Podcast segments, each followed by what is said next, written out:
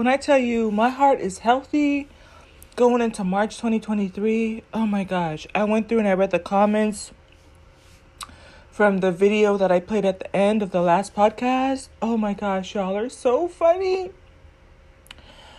Oh my goodness. So I will have a healthy heart and dry dear it tear tug dear tear tugs cause listen mm.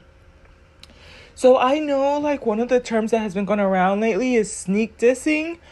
And um i had fun with my that's the second one i've had in my podcast career. No no no. Actually it's the third one. It's the third one. So you already kind of know how i deal with um sneak disses, but um, one of the things, because I, I actually took a screenshot, so that's the one you're going to see on the thumbnail, and I sent it to my dad, and he was like, Yeah, that's your president. I was like, um,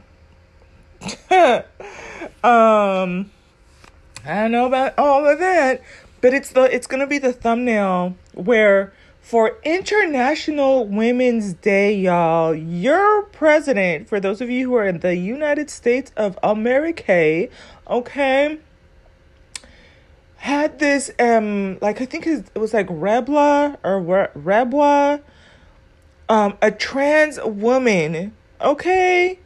If that's not a sneak diss to his wife, to his daughter, to his mother, to all the women that voted for him, to Kamala Harris. You know what I'm saying? If that's not a sneak diss, and on a global scale, y'all, for International Women's Day, he's like, I give you XY a la carte. I give you XY Blanche. Joe Biden is on one, y'all. Mm-mm. If I never said it, let me leave it alone. Yeah, I just I just thought that was a sneak diss. I'm gonna put the thumbnail up here. Y'all let me know what you think.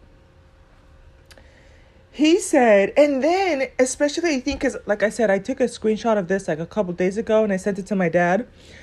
Um and I wasn't gonna I thought about posting on it, but this made me here's what made me want to post this is on the heels, like I said, of the last podcast that I just recorded. The the the clip, the soundbite I played at the end of Jesse Peterson, and y'all, you cannot make this stuff up.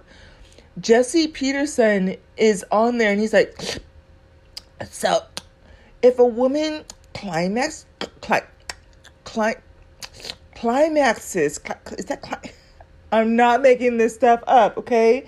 I know sometimes I could be a little over extra, but he's like, if a woman climaxes and if if a man makes a woman climax he's gonna turn her into a man and and she's gonna turn into a drag queen and and and she's gonna get nominated by biden to represent international women's day in 2023 so stop making women climax or they might become the next international woman nominee for 2025